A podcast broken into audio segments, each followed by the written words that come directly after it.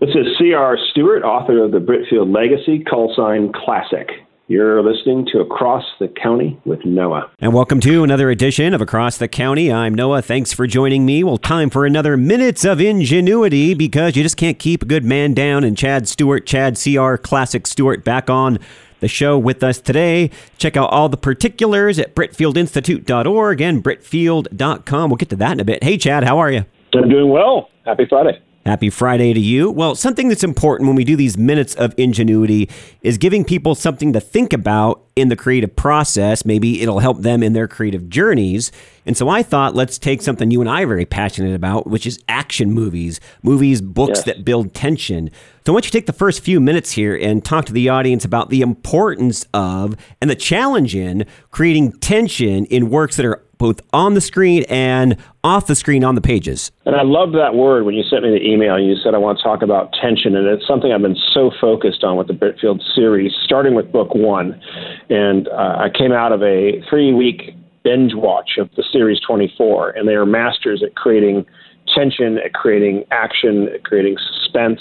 So if you're interested in writing anything, a movie script or a novel, I would watch that series. I learned a lot from it. And something that I also learned from Alfred Hitchcock, and I, I love this quote, but he said, if you're watching a scene, you've got four guys sitting around a table with a tablecloth, and they're playing cards, it's a very boring scene. But if, if the audience knows that there's a time bomb underneath it ticking away, and maybe every three or four seconds they show that clock ticking away, you've created that tension. And I want to I want to build on that because that's what I've done with the Britfield series, and I think that's what's so important in novels and in television and in movies. It's what the audience knows and the actor doesn't. And a perfect example of that would be my two actors are on the run from the police and they're walking down or they're hurrying down this this boulevard or this street and they're looking for something or looking for a place to hide but they, what they don't know or don't see is that a police car passing by just saw them or a CCTV camera caught them and the woman is calling it in and saying we just caught them on so and so street.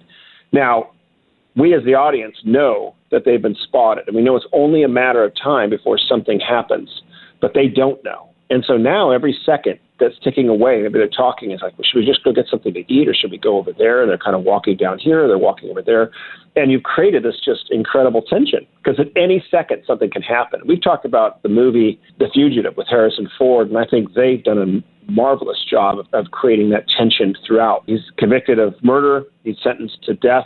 Uh, he's being taken to the prison. The bus collapses. He escapes with the bus, and now he's going back to where Chicago, where he's from, because he's desperate to find the killer that actually killed his wife. And so from that point on, every single second that he's out there, they've created this wonderful tension that at any second someone's going to see him. Meanwhile, you also have like the top expert and a team that are hunting him. And it's just like they create so much of that tension from him walking across the street to get something to going to the hospital where he used to work and look and looking into you know and trying to find you know a file on this gentleman that that has the one arm and stuff. And so it's just it's it's a wonderful movie about tension. I would almost say if you don't have a movie, yeah. especially an action movie where there's no tension, you don't feel like there's any stakes, and so you don't really get. I find for myself, Chad, I don't get invested in those movies. No, and, and you just said it like right there because it could just be a drama. You could be it could be a historical drama, but you have to have the tension. Maybe it's a. Hist- I'm thinking of um, what was that one with um, Nicole Kidman and uh, Jude Law. It's like he could the character could be. You always have to have that tension. So it can be a drama, but maybe he's left something. Cold Mountain. Yeah, Cold Mountain. Sorry. Yeah. Thanks. Um, I was just using it as an example because it's like that's more of a drama. It's kind of a, has a romance feel to it. It's not an action movie by any sense. So it's that kind of heavy drama, and dramas tend to sort of lag, don't they? They get kind of boring, and you have to keep that tension. Could be a drama, but the guy's trying to get to his wife or girlfriend or whatever it is, and and maybe he breaks out of jail or he he uh, he's on parole and he doesn't show up and so it still has that sort of drama feel. He's working out problems, emotionally this, emotional that. But meanwhile, you know, the police are now looking for him. Well, especially when you're writing books yeah. like yourself, Britfield and the Lost Crown, the Britfield saga, it's important. I mean, you, you, you and I talk about this. There's, you don't use fluff. Every single word is important. It's a descriptor, and if it's not also building tension in the story, it's almost a waste of space as you're writing whatever it is that you're writing. I'm working on book four right now. I'm almost halfway done. I'm having a blast, and and that's what I'm doing. And what I do, another thing that you can do as a writer, and I think it's really important, is don't think of chapters, but think of sections. And um, I know, like most books have like anywhere from 15 to 20, 25 chapters, and then you have these long pages. And what I do is I break it up in the sense where I've got some characters that I start out with this section, and then I end on a cliffhanger, if you will, and then I break it up, you know, with a little space, and then I pick up where I left off with some other characters. And so I usually run about three scenes parallel. So you got scene one, and then you end on a cliffhanger, scene two, and a cliffhanger. And this could be a page and a half. This could be three pages. And that's a great way to, to break up the work, but it's also a great way to, to move the story along. And that's really what television's doing right now. Uh, really good television. And they say we're in the second golden age of television. Well, it's like you mentioned 24. Yeah. I mean, it's something that they do extremely well. And people would all, like myself, would get frustrated at the cliffhangers, not just at the end of the episodes, but mid episode. But it kept the story fresh. It kept the story story moving. And that's what you do in the Britfield saga. I want people to check it out. Britfield.com. If you're brand new to the saga with the first book, Britfield and the Lost Crown, then Britfield and the Rise of the Lion, and The Return of the Prince is the latest edition. He's working on book four. Can even get a couple of free chapters at Britfield.com. And if you want to find out about the nonprofit work that Chad does at BritfieldInstitute.org, it's a great not for profit that is committed to promoting literacy and bringing creativity into the classroom. And what I'd like to do, Chad, too, is also just give me 30 seconds on what phase one is all about. If people want to sponsor and give support to the Britfield Institute, which is the creativity presentations, are some of the things that you guys do. What does phase one look like? Yeah, it's really uh, our efforts to bring creativity back into the classroom. Our main focus are Title I schools throughout the United States. There's about 20 to 25,000 Title I schools. These are underprivileged schools that don't have the means or wherewithal to, to do extra programs, especially extracurricular activities, and especially anything creative or something that deals with the arts. And so that's what we're trying to bring back in to these schools. It's what we've already done. And uh, phase one would would, would be uh, you know bringing bringing the Britfield team in there to do uh, creative uh, writing workshops with a classroom or or a whole group or a whole um, fifth or sixth grade. We, we have entrepreneurship um, workshops, we have marketing workshops, and we actually have creativity workshops. So it really is without a lot of funding because we we uh, we run we run very lean. And really, all the money just goes back into the schools, into the programs would get a lot out of it. And uh, everything from free materials and books to you know one-on-ones with students, tutoring classes, and even scholarships. So. That's incredible. And we're, we're going to, on the future editions of Minutes of Ingenuity, break down also for you phase two and phase three. So everything that you can expect from the Britfield Institute. If you don't want to wait until then, and you do want to make a sponsorship, if this sounds right up your alley, maybe you're an educator, BritfieldInstitute.org. Okay, now, Chad, let's get into the nitty gritty. I have been waiting to hear what your top three action movies are, or movies that build amazing tension. And we're going to start with number three. Uh, we're not going to really get too descriptive until we get to our uh, numero uno. But my number three action or tension building film is I couldn't leave 007 out. I had to leave my 007 out of the top 10 of all time. But Casino Royale from 2006, I'm sorry, that was the kickoff for Daniel Craig, and nobody does it better. Wow, uh, that's on my list for three. oh, amazing so, how our yeah. minds work. Okay, let's uh, let's see if number two lines up as well. It's one I've told you about. It is the Lost James Bond film. Don't believe me? Watch it or do some research online. All 1996's right. Nick Cage and Sean Connery. I'm going to call it a classic. The Rock. Love that. And at some point, we're going to come back and talk about uh, our top action films, maybe our top ten, because I, I I had that on my list, but I, I I couldn't pick it. But absolutely love love The Rock. Um, it's it's right up there. It's phenomenal. It's just from start to finish. Great action. I would say my uh, my second one is the Bourne Identity, 2002. I think that's really. I think personally, I think that relaunched that sort of spy thriller, gritty, intense action film with the fighting scenes and the up close and personal, which I think in some ways they they not I want to say duplicated, but but rolled into Casino Royale because all of a sudden James Bond became real. Right up until then, they were great and they were fun series, but up until Casino Royale, it, it was it was. Uh, Daniel Craig was so mean, much more yeah. gritty, and I think Bourne Identity yeah. is a reason for that. I do too. I really do. I I I, I haven't seen anything. The Matrix was, was close to my list too, and there's certain movies out there that sort of set a new standard in the industry and took it up that notch. And I think the Bourne Identity took it up up that notch. And everything, every pro, every type of movie like that now is is really copying that model. Well, I'm interested to see your response to my number one, and we will try and get through this as quickly as possible sure. as time is short. But my number one, it was in my top, well, not five. It made my honorary mentions in the uh, in the other five. 1995's, you might not call it an action movie, but it's pretty action packed. It's uh, more drama, I would say, than action.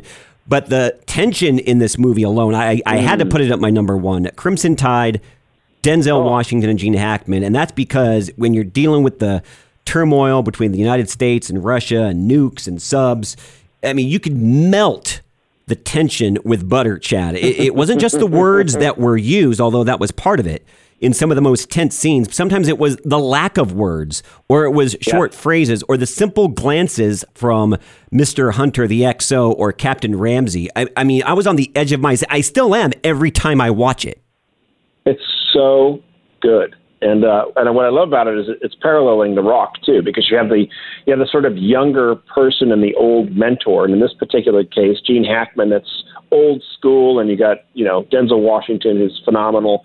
That's a little bit you know different, comes from a different era, a little more uses more of his mind, his his, his logic. Uh, than his his experience, and what I love about it is they created a, a masterful, fast-paced, tense movie within a submarine right? Because that's a boring space. It's hard because there's not a lot to do. There's no chase scenes. they se, made it right? seem there's huge. No, yeah. Yeah, there's no there's no car chase scenes. There's none of this other stuff, and they and they create uh, just an amazing, phenomenal movie with growing tension. And and you're right. See, it's like that's a great example of tension too, because it's it's a sudden threat of nuclear war, or within the Rock, it's this rogue group of military people that are going to fire these just, I mean, the most deadliest gas. And they're, as far as we know, they're serious and they're going to do it. And, and the clock's ticking. And, and so you sort of have that. That's a background tension and the clock's ticking. Meanwhile, you have the immediate tension. So trying to break that's, That's what I meant earlier. Right? You yeah. have to yeah. have a feeling that there are high stakes, that the characters yeah. are in real danger for you to actually feel like this is a really big movie with tension that is just off the charts and it sucks you in. And I think if we're talking tension, and I'm thinking about the Britfield books for me, and it's and it's funny because and hard because it's like you know you write the first one and it's well received and you and you give it everything, and now you got to write book two, and it's like, how do I up the the action? How do I up the tension? Right? I can't just return to the same model and then book three, and then now I'm on book four. And so I'm always very aware of the tension. And I think tension is in different layers. There's sort of the overarching tension, which I've created for book four. There's a there's a clock that's ticking that something's going to happen within the next seven days.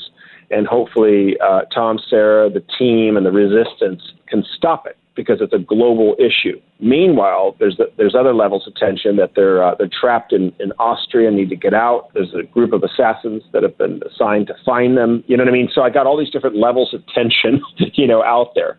And so I think it's really good to have your baseline. You know, what, something's going to happen within the next X amount of time. And then meanwhile, there's the tension of trying to get that, all the obstacles that come up trying to solve that. No, and that's just it, because that's what it was like with Crimson Tide. I mean, you were on the verge of nuclear war, and you felt, I would say, for at least a good half of the movie, Chad, that there was literally going to be complete annihilation on one or both sides because of the way that they built the tension. Again, not even with the words, although the words were chosen carefully, the dialogue, yes. the, the, way that the script w- was written. But you would look at some of the intensity on some of the characters' faces, mm. and you knew that they were in it and that they were making some critical decisions and maybe also at times they weren't thinking clearly. I mean, it was something I like I remember never seeing before at the time. It's funny, even back, and I agree, but even back to book one with Britfield Lost Crown, and, the, and I used the hot air balloon, you know, for their escape. Tom and Sarah, 12 years old, escaping from Weatherly Orphanage in England.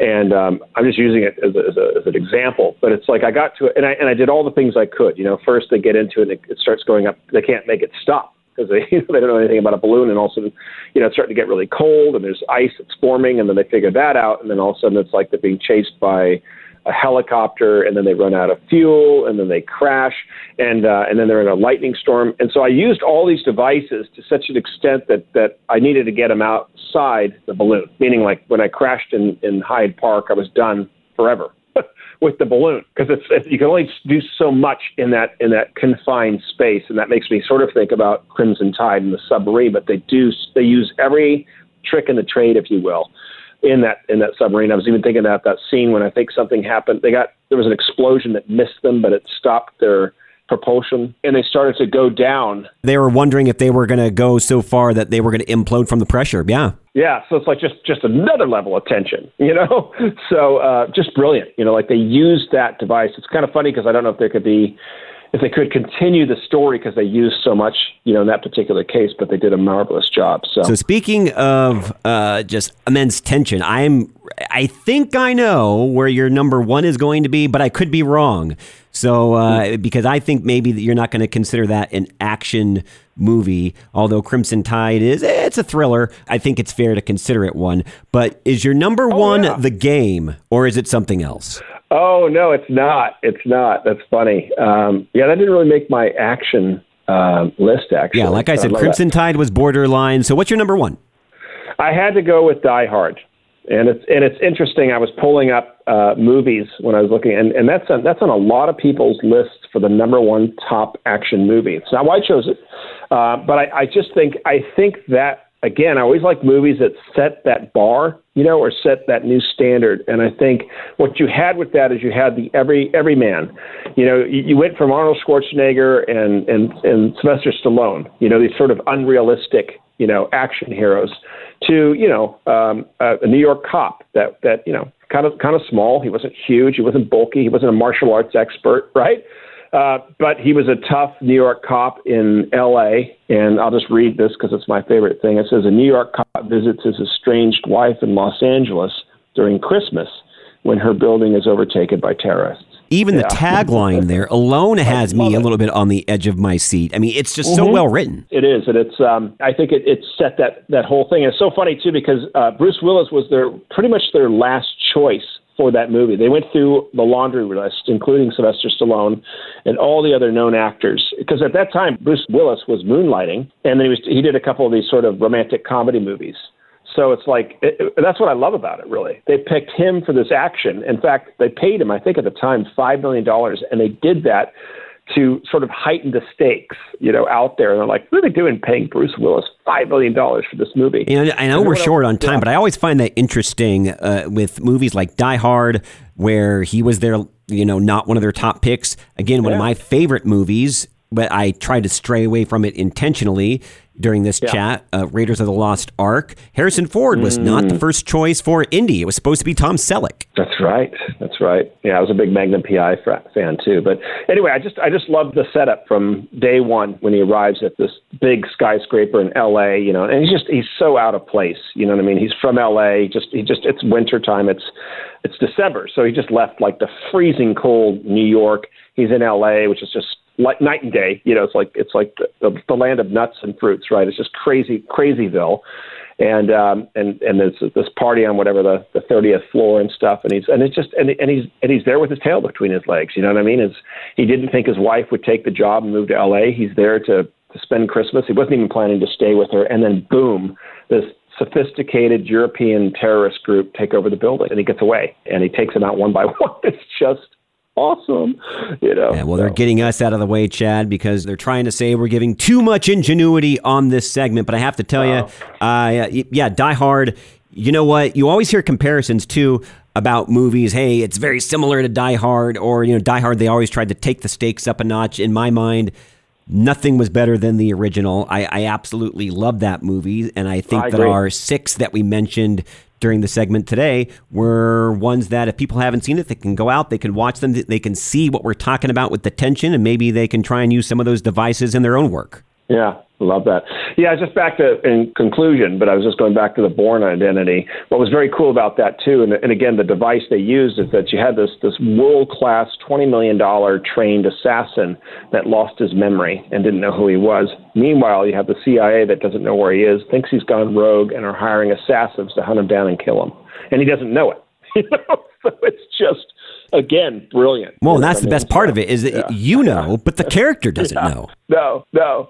Yeah, I remember when he finally goes to his apartment in Paris, you know, and he's kind of just trying to figure it out and figure himself out and look around, and then all of a sudden he's like walking in the hallway and he has a sense that something's wrong, and then boom, this guy comes out on a rope through the glass window and shooting his machine gun, and it's like, whoa, game on, you know. So it was cool. Well, this was a great segment, Chad. I hope people liked our top three action tension building movie picks and that they can learn a lot from this. And they can also find out about your work on the Britfield saga at britfield.com and follow you along with the three books that are already out there. Get a couple of chapters for free and look forward to book four.